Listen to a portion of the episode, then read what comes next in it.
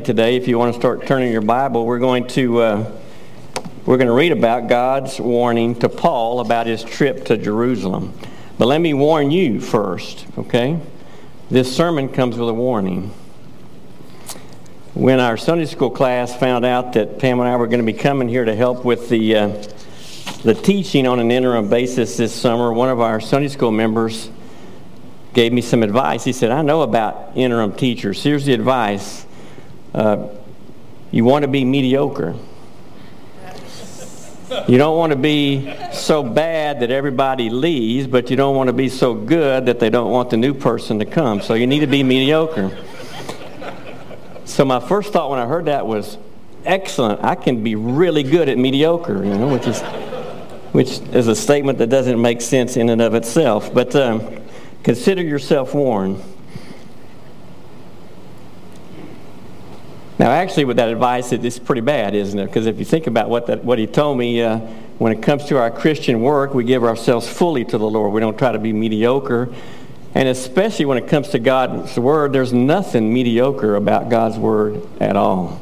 Because God's Word is living and it's active and it's exciting and it's insightful, it's personal, it's life changing. There's nothing mediocre about God's Word. So I will tell you that. Uh, the messages may well be mediocre. It would not be surprising, but it won't be for lack of effort and it won't be for lack of content because we're going to focus on God's Word uh, this morning and in the coming weeks.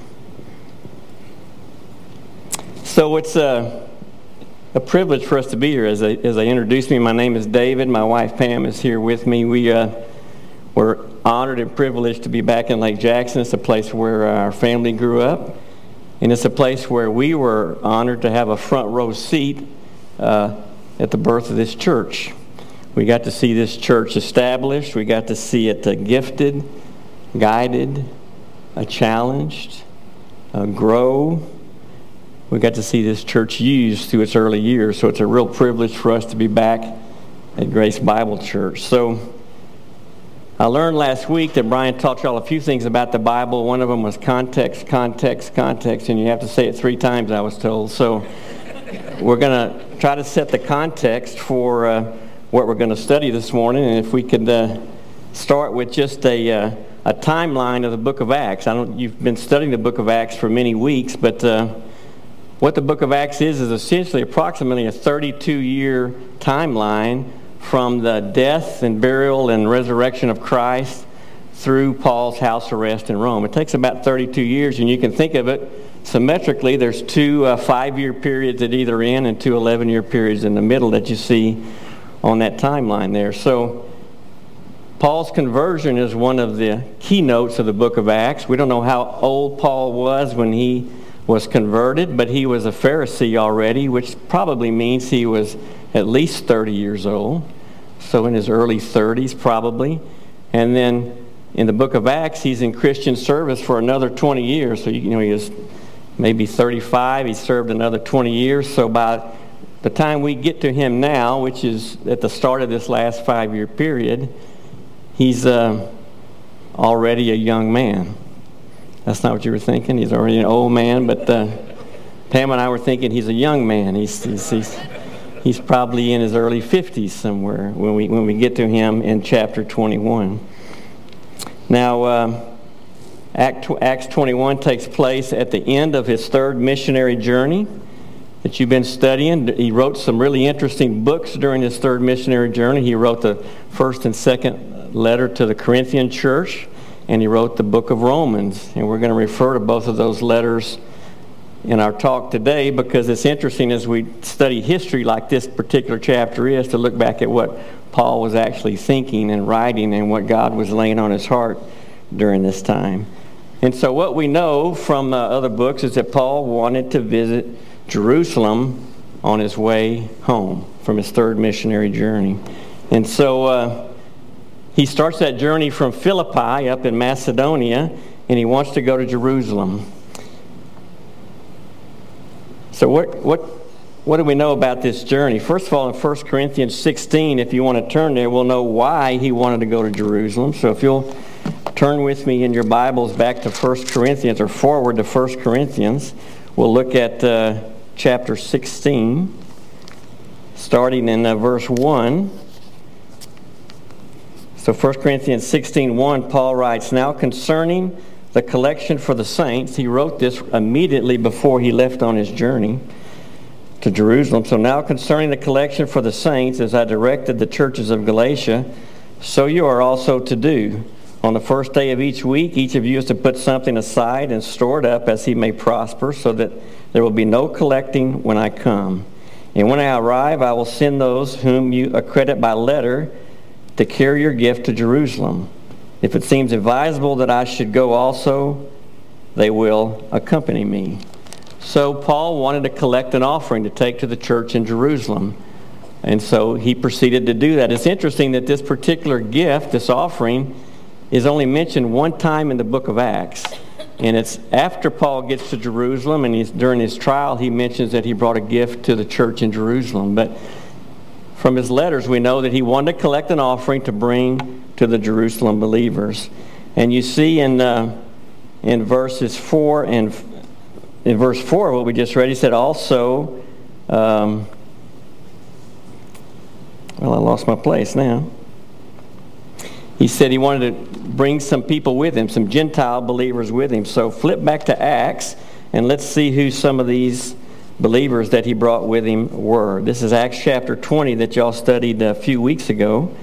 So, who went with him in Acts chapter 20, verses 4 and 5? Um,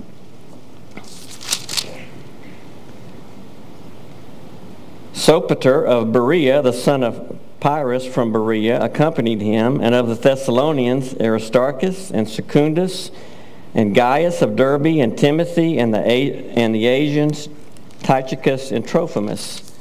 These went on ahead and were waiting for us at Troas, but we sailed away from Philippi after the days of unleavened bread, and in the days we came to them at Troas, where we stayed for seven days. So Paul wanted to bring not only an offering to the church in Jerusalem, but he wanted to bring some Gentile believers with him, I think as a show of unity between the Gentile and the Jewish believers. So the churches were encouraged to not only give an offering, but to select some men to go with Paul to Jerusalem.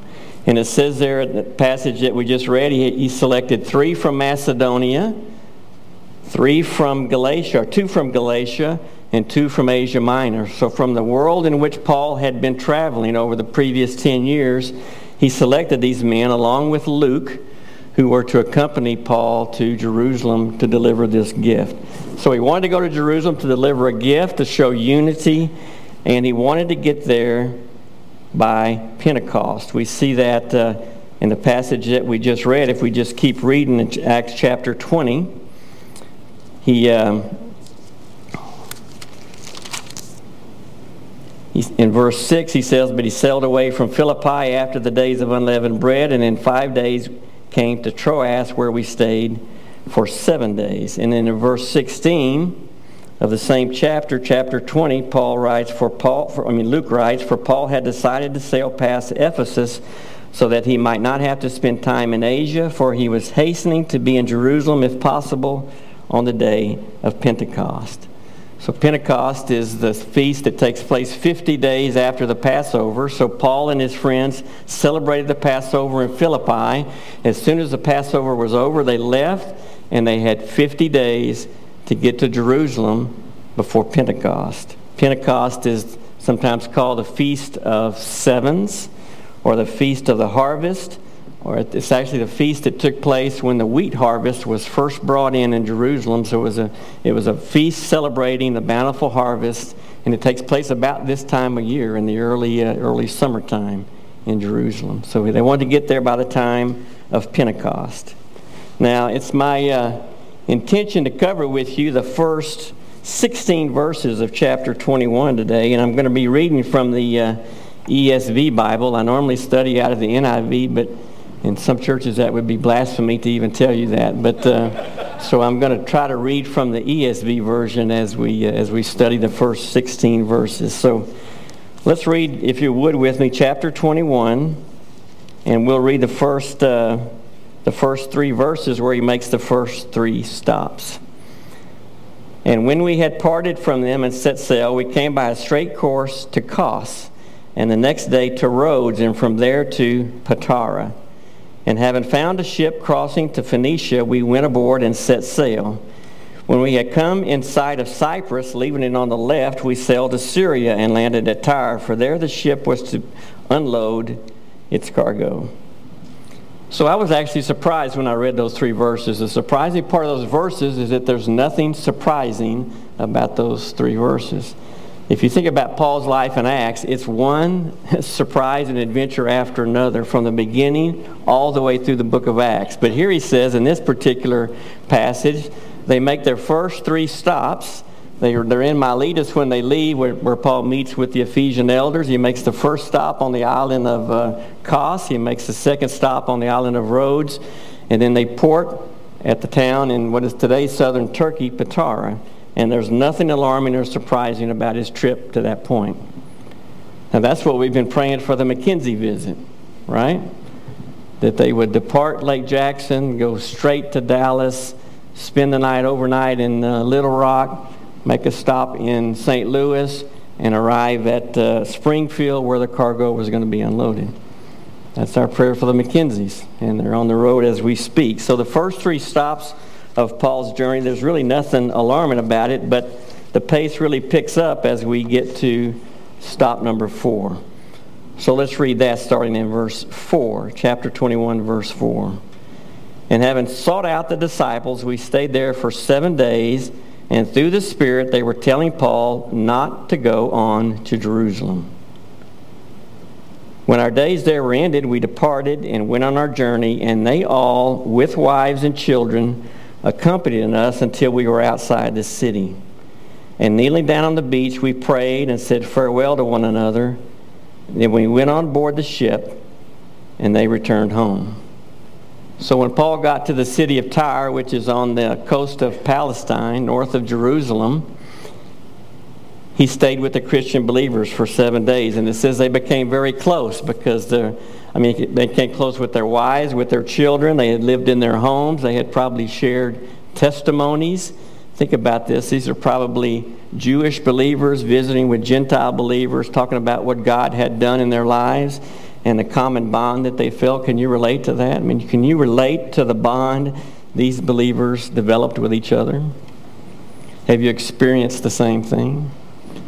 I suspect you probably have. When you meet a new Christian, it's like you've known them for a long time. Doesn't that happen to you? When you meet somebody, it's like your spirit is talking to their spirit, and there's a common bond there. I'm convinced this is what happened with Paul when he stayed in Tyre for seven days. They become very, very close in a very short period of time because of the common bond that they had in Christ. They shared the same Holy Spirit. And so Paul left Tyre after seven days. So the first four stops go pretty quickly. Except, let's go back one time, except for verse 4b. Read 4b again with me, the second half of verse 4.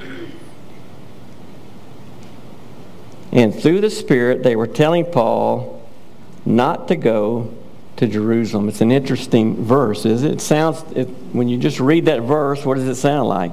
It sounds like the Holy Spirit is telling Paul, don't go. Don't go to Jerusalem. Yet Paul goes. So the question is, is Paul being disobedient? Is he being rebellious to what the Holy Spirit is telling him to do? There are actually some very uh, accomplished Bible teachers who say, yes, he was being disobedient. But I don't think that he was being disobedient at all. And I say that not because he wasn't capable of being disobedient. I mean, think about the whole chapter 7 of Romans where he talks about, you know, what I want to do, I don't do, and what I don't want to do, I end up doing, you know, woe is me. He was fully capable of disobedience. In fact, in uh, 1 Timothy chapter 1, he says he was the foremost of sinners. So Paul knew he was a sinner. He wasn't afraid to tell us he was a sinner. So it's not beyond Paul to be rebellious and disobey what the Spirit was telling him. But I don't think that's what he did because of the preponderance of what we read in the Scriptures. So let's look back at what Paul says about this trip to Jerusalem. Flip back to Acts chapter 9 with me. And let's just see uh, some references to Paul's suffering and what Paul's reaction is in some of these verses. So, Acts chapter 9, verse 16 takes place right after Paul is converted. He's still blind. God comes to Ananias from the Antioch church and tells, tells Ananias to go talk to Paul. Go talk to your archenemy who you've heard about, who's come here to persecute you and your fellow believers, and go talk to him because I have something to tell him. And what does God say in verse 16 to Ananias? For I will show him how much he must suffer for the sake of my name. So, for how long had Paul known that he was going to suffer? 20 years at this point. I'm convinced God kind of laid it out for him very early. Paul, this is what's going to happen to you. You're going to suffer for my name. And he says you're going to suffer uh, for the sake of Christ. So Paul knew for a long time that his ministry was going to include suffering. Flip forward a little bit to Acts chapter 19. So 19 verse 21. This is when Paul is in Ephesus before, he, about in the middle of his third journey.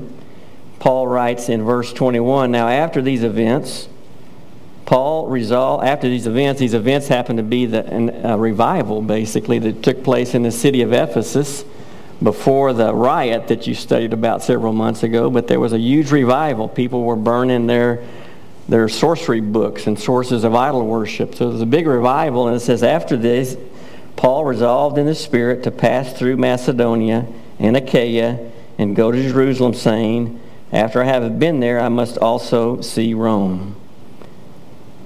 So the way the ESV is written, and, the New American Standard as well, says after these events, Paul resolved in the Spirit with a capital S. And when we read capital S in the Spirit, we assume it mean we understand it to mean the Holy Spirit. But I'm told there are no capital letters in the Greek out in the Greek writing, so that's an interpretation. In fact, the NIV doesn't interpret it that way. It interprets it as he resolved it in his own spirit, that he kind of argued with himself and resolved within himself, made a decision within himself to go to Jerusalem. So it's not super clear in that scripture that it's the Holy Spirit telling Paul to go to Jerusalem. I think it probably is, even from that scripture, but admittedly, you could interpret it either way. Okay, so Paul's decided all the way back in Ephesus, I'm going to Jerusalem. Did he decide on his own or did he decide with the Holy Spirit's leading? Flip forward one chapter, chapter 20. This is right when he's talking to the Ephesian elders before he gets back on the boat in Miletus to head off on stop number one. This is what he tells the uh, Ephesian elders. Starting in verse 22. Chapter 20, verse 22. And now, behold, I am going to Jerusalem constrained by the Spirit, not knowing what will happen to me there, except that the Holy Spirit testifies to me in every city that imprisonment and afflictions await me. But I do not account my life of any value, nor as precious to myself, if only I may finish my course and the ministry that I received from the Lord Jesus, to testify to the gospel of the grace of God. So here he says, He's doing what the Holy Spirit is telling him to do. And he says he's uncertain about the details, but he knows one thing it's going to be bad. There's going to be suffering. It might even lead to death. He doesn't know exactly how it's going to happen, but he also says it's not new news. What's he say? In every city I go to, this comes up again. Right? Either, either by the Holy Spirit telling him or the Holy Spirit telling other people, like he told the believers in Tyre. He says, Every city I go to, this comes up that there's going to be suffering in Jerusalem. But he says at the end of that passage that he views this as part of his ministry call. He's going to finish what God's given him to do. So here it's pretty plain that, that Paul is convinced he's being led by the Holy Spirit to go to Jerusalem, even though there's going to be danger there. And there's going to be suffering. Now, you don't have to turn here, but in, we'll read later in Acts chapter 23 and Acts 24 when Paul is standing trial he, he makes the statement that I have a clear conscience before God. I'm convinced Paul wouldn't say that if he had just been disobedient and went to Jerusalem against the Holy Spirit's leading. So I'm absolutely convinced from the preponderance of the scripture that Paul was being obedient, that he was going to Jerusalem because God was leading him there. So back to 4b. What's it mean? And through the Spirit, they were telling Paul not to go on to Jerusalem. I think what the, the passage means is through the Spirit, they were being told that Paul is going to suffer and have difficulties in Jerusalem, just like Paul said back in chapter 20. And on their own, they were saying, Don't go, Paul. We would have the same reaction, would we not? The Holy Spirit told us there's going to be difficulties, there's going to be hardships. Uh, don't go. And so they were telling Paul not to go. So that was in Tyre. That was stop number four on the journey. Let's go to stop number five. That's uh, Ptolemy, or if you're in Texas, you would say Ptolemy. Uh, any, any opportunity to get an extra syllable, we take it. So Ptolemy, starting in verse 7. Let's go to 27, verse 7. When we had finished the voyage from Tyre, we arrived at Ptolemy, and we greeted the brothers and stayed with them for one day. That's it. Now, I find it amazing that everywhere Paul goes, he's staying with another Christian group. They're everywhere. The Christians are everywhere. Now, when we read the book of Acts, we get certain elements of it, but the book of Acts isn't everything that God was doing on the earth during that time period. We see it here, right? There's Christian churches all over the place. Everywhere Paul goes, he's staying with another set of Christians. So, what we know from Acts, what we know from the Bible, actually is just a small part of what God's doing in this world. Right? He gives us glimpses of what he's doing, but he doesn't tell us everything. It's a perfect example. He goes to Ptolemy, and there's another Christian, there's another church there. We have no idea how that church was founded. We don't know who founded it. We don't know how. We don't know on what circumstances. We just know there was a body of believers there in Ptolemy. So let's go on to the last stop, which is uh, Caesarea. And we're going to cover that in verses 8 through 16. 8 through 16 of chapter 21. So on the next day we departed and came to Caesarea, and we entered the house of Philip the evangelist, who was one of the seven, and stayed with him. He had four unmarried daughters who prophesied. While we were staying for many days, a prophet named Agabus came down from Judea, and coming to us, he took Paul's belt and bound his own feet and hands and said, Thus says the Holy Spirit, this is how the Jews at Jerusalem will bind the man who owns this belt and deliver him into the hands of the Gentiles. When we heard this, we and the people there urged him not to go up to Jerusalem. Then Paul answered, What are you doing? Weeping and breaking my heart, for I am ready not only to be imprisoned, but even to die in Jerusalem for the name of the Lord Jesus. And since he would not be persuaded, we ceased and said, Let the will of the Lord be done. After these days, we got ready and went up to Jerusalem, and some of the disciples from Caesarea went with us, bringing us to the house of Mnason of Cyprus, an early disciple with whom we should lodge. So they get to Caesarea, which is uh, Jerusalem's seaport at the time, and the Roman capital of the, the, the province of Palestine. Now, apparently, they get there with time to spare because it says they stayed there for some time. If you just add up the days of Paul's journey from Philippi up to this point, it's about 36 days. So he had 50 days to get to Jerusalem by Pentecost. He apparently arrived there with a little bit of time to spare. And they stayed for some time. And they stayed with this guy named Philip, the evangelist. So, who was Philip, one of the seven? If you remember back in Acts chapter 6, 25 years prior to this time, about, the church selected seven deacons to help the elders. So the deacons were to help with the distribution of food and taking care of the Jerusalem believers. Seven men were chosen Stephen, Philip, and five other guys. So Philip was one of the original seven deacons that was selected in the area of Jerusalem, full of the Spirit and full of wisdom, the scriptures say. That was Philip. Now, in the following chapter, his friend Stephen was killed. You remember the, the story of Stephen being killed by the Jerusalem leaders, uh, testified before the Jewish council. They uh, accused him of blasphemy, ordered him to be death by stoning, and he was killed. while Paul was watching. It says in chapter 7, in the first part of chapter 8, it says Paul was actually not only watching, he was approving. That was Philip's friend Stephen, martyred 25 years earlier with Paul approving. And then, because of Paul's persecution of the church, Philip actually flees Jerusalem. He goes to Samaria. He uh, evangelizes the area of Samaria. He meets the Ethiopian eunuch. You remember that story where he converts the, the African leader uh, on his chariot and then finds himself going up the Mediterranean coast from city to city, evangelizing. It says that eventually, the end of chapter 8 says he settled in Caesarea. That's where we find him today. 20 plus years later, he's in Caesarea. So think about Philip and Paul for a minute. They didn't have a really good first meeting, did they?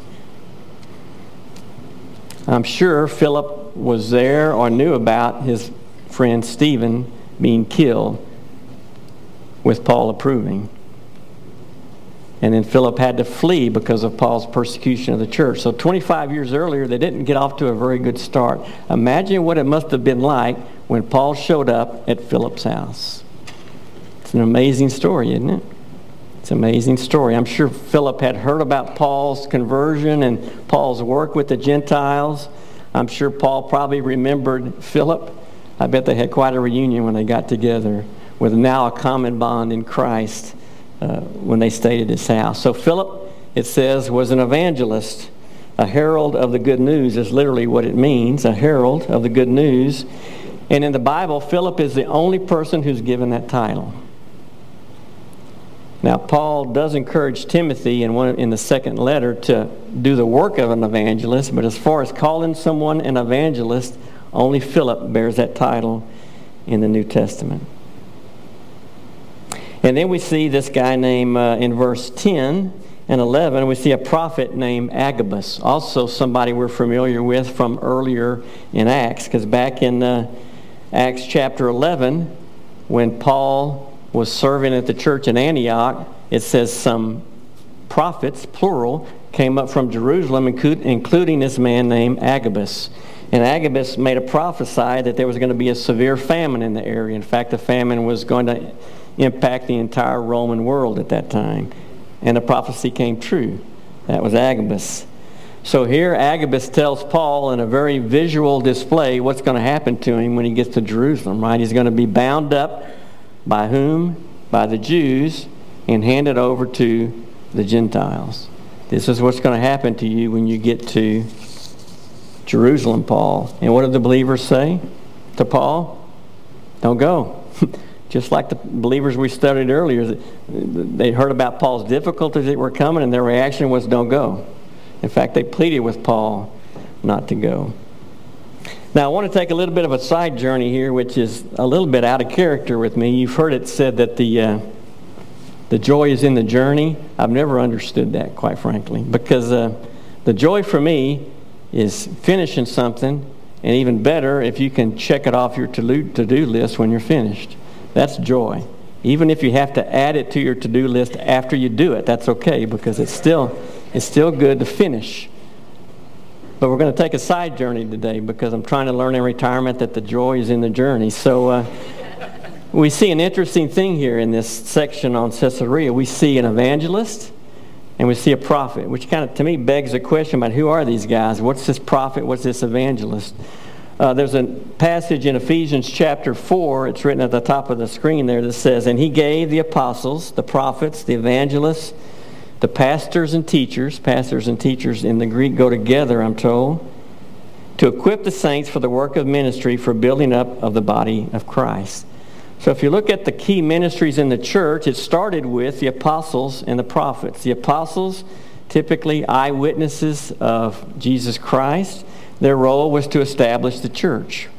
And there were prophets in the early church. It carries over from the Old Testament, but the prophet's role was to preach, and to provide practical revelation like Agabus did. His revelation was not about, you know, the coming end times. His revelation was about there's going to be a famine. Get prepared. Get your stuff ready. Right? So it was more practical revelation that the apostles, that the prophets in the New Testament did, the ones we know about. So Actually, in Ephesians chapter 2, Paul calls, calls those two, the apostles and the prophets, the pillars of the church. That's how the church was founded, based on the pillars of the apostles and the prophets.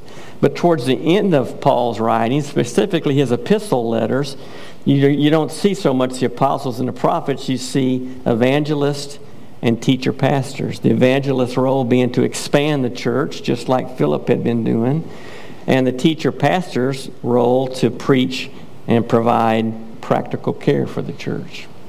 And so you see in the book of Acts this transition from apostles and prophets to evangelists and teacher pastors. You're wondering where the elders are there. The elders actually, the term elder is used interchangeably in several passages, including Acts chapter 20 with pastors. So it's the same role as a pastor, is the role of an elder.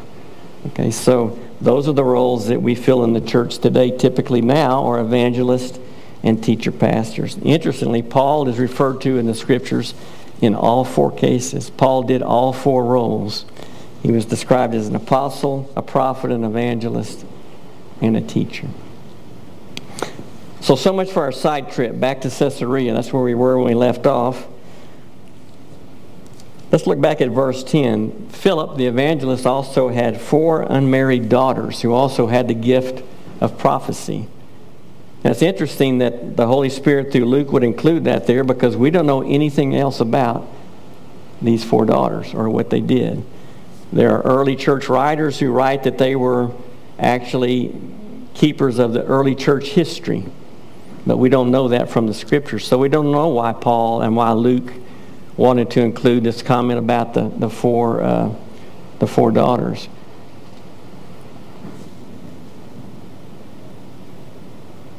It's interesting. Some uh, some writers I've, I've read in preparation for this believe that the four daughters actually helped Luke with some of the history of the early church. Because Luke actually stays in Caesarea two years as Paul's in prison. We'll read on later in Acts. So Luke was actually in Caesarea for two years, may well have gotten some help as he did his research. But all of that's from early writers and not from the scriptures. So that's Paul's, that's Philip's four unmarried daughters. There's another character there we see in verse 12 and 14 where Luke writes, We and the people there urge Paul not to go. So who was urging Paul not to go? Luke, his friends, his travel companions that we looked at earlier. Everybody was urging Paul, don't go. And Paul's response was basically, stop breaking my heart. You're hurt, you know, you're breaking my heart. You're trying to break me down. Stop. He was committed to go, and they were they were really working on him. So it wasn't a casual. I don't think you should go, Paul. They were trying to prevent Paul from going. But eventually they go, and, and it says the Caesarean believers accompanied Paul in verse 15 all the way to Caesarea. That's about 60 miles by foot. So it would have taken them two or three days. So instead of just saying goodbye at the door or waving from the front yard like Pam and I do when the grandchildren leave. They walked them all the way to Caesarea, 60 miles, to help them find a place to stay. So that's the 16 verses we wanted to study this morning. But I find it always beneficial just to step back for a minute. That's, that's the verses, that's the details. Step back, what's the big picture? What's going on here? So the question I have for you does uh, does God sometimes lead us into hardships and difficulties? Does God sometimes lead us into hardships and difficulties? And my answer to you is absolutely. Absolutely yes. Think about it just from the book of Acts that you've been studying. Think about all the apostles back in Acts chapter 5. They went to testify before the Jewish council and what did the Jewish council do to them? They beat them and kicked them out and told them, don't do, talk anymore about this gospel stuff. And they left rejoicing that they had been considered worthy of being beaten for the name of Christ. So God led them into trouble. You think God led them to talk to the Jewish council? Absolutely. Stephen, we talked about. James and Peter in Acts chapter 12. James was killed, Peter was arrested for leading the early church. Think about what Paul went through, what you read about so far about Paul in, in, in Acts. He actually gives a list himself in 2 Corinthians chapter 11 about his difficulties. He said he faced 40 lashes five times, three times was beaten with rods, one time was stoned, three times shipwrecked, frequently in danger from rivers.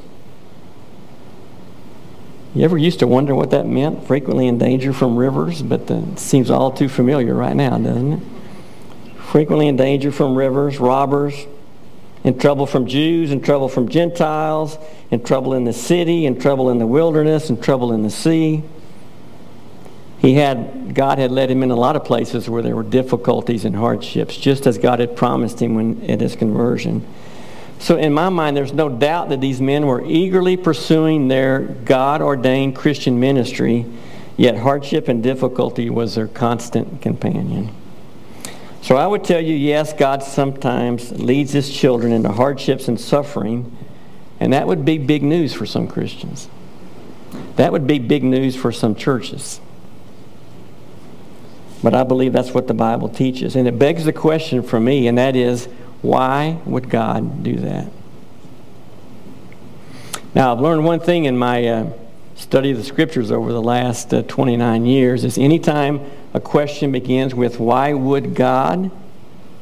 Fill in the blank. The accurate answer is, I don't know. That's why if I wrote a theology book, it would either be very short or very repetitious. I don't know. I don't know. I don't know. We, uh, we don't understand God's minds, right? His ways are not our ways, and we get glimpses of it, but we can't understand the full picture. So the honest answer is why would God do that is I don't really know.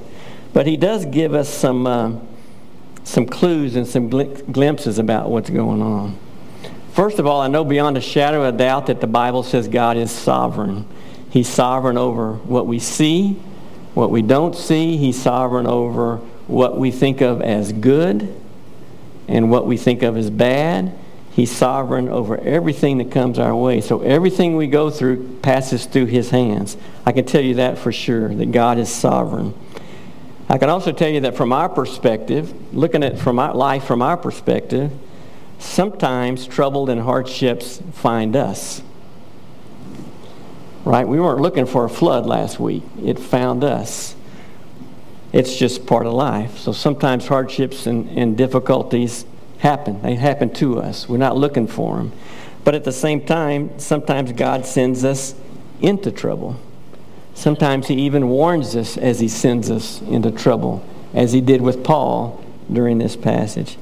Now, all that's kind of fuzzy. You know, I can't really explain to you exactly what it means, uh, but I can tell you a couple rock solid truths that accompany what I just said. Number one, the difficulties and the hardships are always, and you can underline always, for the ultimate benefit of God's children. We learn that in Romans 8 28, right? Everything is for the benefit of his children. And I can also tell you that at least part of the benefit includes the purification of our faith and the strengthening of our hope. Part of the reason God gives us difficulties and hardships is to purify our faith. As Peter says, like gold's purified in a fire, our faith is purified through difficulties and trials. But it also serves to strengthen our hope. So um, I've got to give you a diagram. I, we learned this in Engineering 101. We learned that uh, anything, even life itself, can be reduced to a two-dimensional diagram. And so uh, this is only five verses, so this is easy, right? This is a diagram of only five verses. So uh, let's read Romans 5, the first five verses. So Romans 5, the first five verses. This is a book that Paul wrote again immediately before he started this journey. And so the first two verses say, Therefore, since we have been justified by faith, we have peace with God through our Lord Jesus Christ. Through him we also have obtained access by faith into this grace in which we now stand, in which we stand, and we rejoice in hope of the glory of God. So what that says to me is we place our faith in Christ and we are justified. We're at peace with God. And as a result of that, we stand in grace. We stand in God's unmerited favor. We live in a life of grace, the grace of God. The wrath that we deserve has been set aside, and we stand in grace.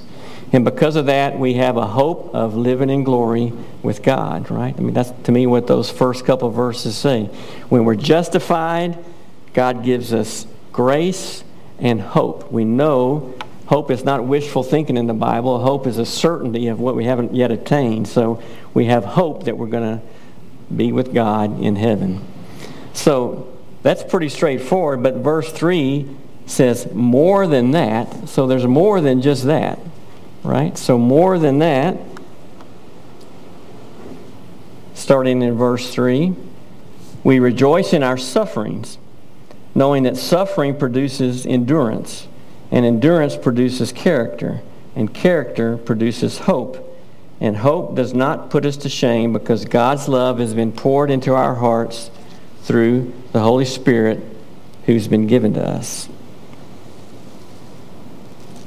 So the first thing I see there is sufferings is plural. It doesn't say our suffering, it says our sufferings. So we go again through suffering, suffering, sufferings. And that, what's the result of that suffering? It gives us endurance. It gives us the ability to endure more, even more than we had before. And then it gives us character. This word character could be translated testedness. It's the Greek word for being tested. It, it gives us testedness, provenness. And that gives us hope through the suffering because we have God's love. It says the Holy Spirit one time came into our lives and gives us a constant overflowing of God's love. So because we, we're in the middle of suffering, we know we have God's love, it allows us to pursue, I mean, persevere through the suffering. And you do it again. It's a cycle, right? And think about Paul. He's been through this loop hundreds of times by now. So what was Paul's hope or his faith like by the end of this chapter 20, 21? His endurance was strong, his character was unshakable, and his hope more certain than ever.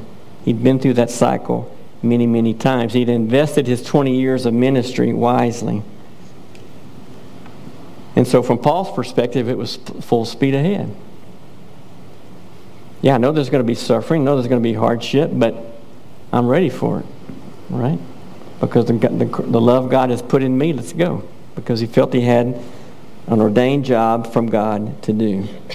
So let me be clear. I don't think the Bible teaches us that we have to go looking for trouble. Okay, the Bible doesn't teach us to go look for trouble this afternoon because it'll strengthen your faith. That's not what it says.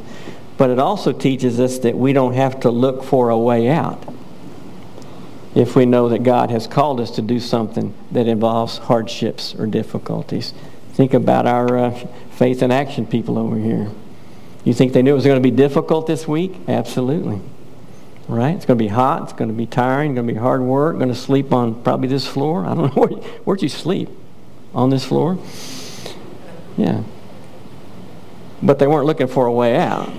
You're looking to go do what God has called you to do. It's an example of what God calls. So God doesn't tell us to go look for trouble, but he also tells us don't look for a way out if I'm sending you into a difficult or a hard situation.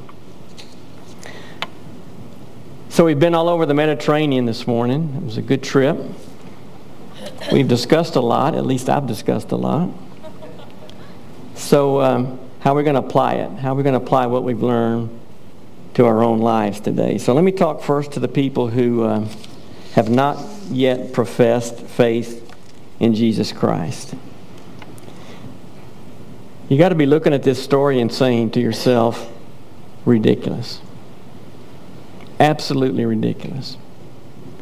Why would a man, knowing there's going to be hardships and difficulties, potentially life threatening, go to Jerusalem? Makes zero sense. And actually, that would be a very good question for you. But I would encourage you to ask that question about another man before you ask it about Paul. Because there's another man who knew that going to Jerusalem was going to involve hardships and difficulties. He knew it was going to be life threatening. Yet he went anyway. And that man was Jesus Christ. And why did he go? He went to pay the penalty that you and I deserve for the sins we've committed. He went to take the brunt of the wrath that we deserve and to then offer us the free gift of eternal life. So if you've not yet accepted that gift, I would beg you and implore you to take it. It's there for the offering. Eternity with God through the death of Jesus Christ. So I would encourage you to place your faith in him and answer that question. You first have to deal with why would Jesus go to Jerusalem before you have to deal with why would Paul go to Jerusalem.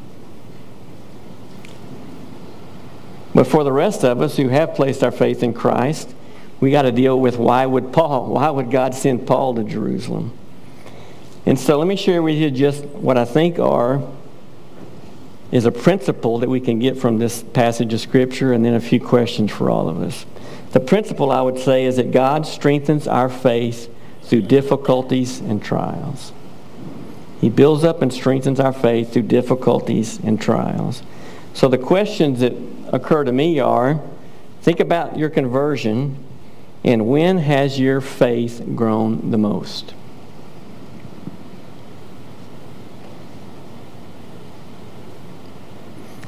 I don't know, but I suspect it was when things were difficult, when you faced trials, when you couldn't handle it on your own, is typically when our faith grows the most. I can think back in my own life of financial challenges or troubling medical diagnosis or uh, work emergencies or uh, preaching or involvement in starting this church, all faith building exercises. So the question that goes with that is when you thought about when your faith was built the most, was it recent or was it in the distant past? I want my faith building exercises to be today. Don't you? You want them to build on each other. So God builds our, strengthens our faith through difficulties and trials. But additionally, you think about what's, call, what's God calling you to do right now that might be difficult or dangerous. In other words, what or where or who is your Jerusalem? What's God calling you to do that might be difficult? A mission trip, maybe? I don't know. A witness to uh, a friend? Witness to a, a co-worker or a neighbor? Even more difficult, witness to a family member? A volunteer in this church? Support a ministry or a person financially? Help some flood victims? Help those who might have lost a job. My encouragement is for all of us is don't let the potential difficulties hold you back when God calls you to do something. And this is the most convicting for me is what advice are you giving to fellow believers who are facing decisions with potential difficulties or even dangers? I shudder to think what I told people when they told me, you know, I think God's calling me to go to Haiti on a mission trip. Oh, you know, it's pretty dangerous down there. Lots of disease. You know, think about what advice you give people when they've told you that they think God might be calling them to do something that's difficult or hard. All too often, I have told them about the difficulties and the hardships instead of praying with them about, man, if that's God's will, that would be fantastic, you know. So we need to be careful about the advice we give when people tell us what, what they feel God's putting on their heart. Does that make sense?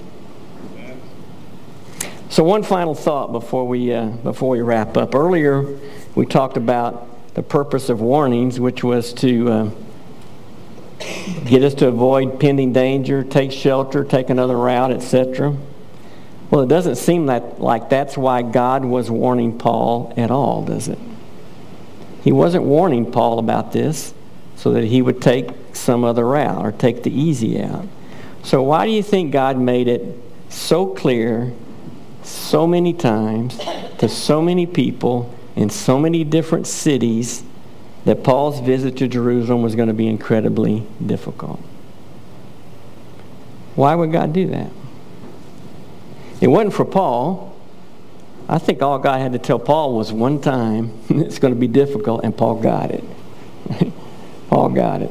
I think it was for Paul's friends. I think it was for the people with Paul.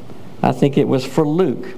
I think it was for those Gentile believers who were traveling with Paul. I think it was for the Jewish believers who he visited when he got to Palestine. I think it was for us. Because when we earnestly pursue our God given mission, even when there's difficulties or hardships, it not only builds our faith, it builds the faith of those who are watching us. Is it true? Can you think of a believer who has strengthened your faith simply by the way they live their own? A parent or a grandparent or a church member or a missionary or a Bible character. You know, our faith is not only strengthened by the trials we go through, it's sometimes strengthened by the trials that others go through and the way they go through them. So, we've got opportunities now to strengthen each other's faith, don't we? Think about the challenges that are ahead. The flooding that's in this area and the challenge to help each other with that. A new building and all the issues and problems that come with owning real estate. Right? Finding a new pastor. Think there'll be trials and tribulations in finding a new pastor? We hope not, but I suspect so. Huh? Mm-hmm. it's challenging. And that's just touching the surface of the opportunities that we have, not only to build our own faith, but to build the faith of those around us. So I think what God tells us is to ignore the warnings. Ignore the warnings of this will be difficult. Ignore the warnings of this will be expensive. Ignore the warnings of it's going to take a lot of your time. And be a faith builder for each other this week. Let's pray. Father, we thank you for your word. We thank you for uh, a chance to read it and study it. We pray that you would uh, help us remember what you want us to. And Father, most of all, we thank you for Jesus Christ, who willingly made his trip to Jerusalem on our behalf. And we stand in your grace because of him. We thank you in his name. Amen.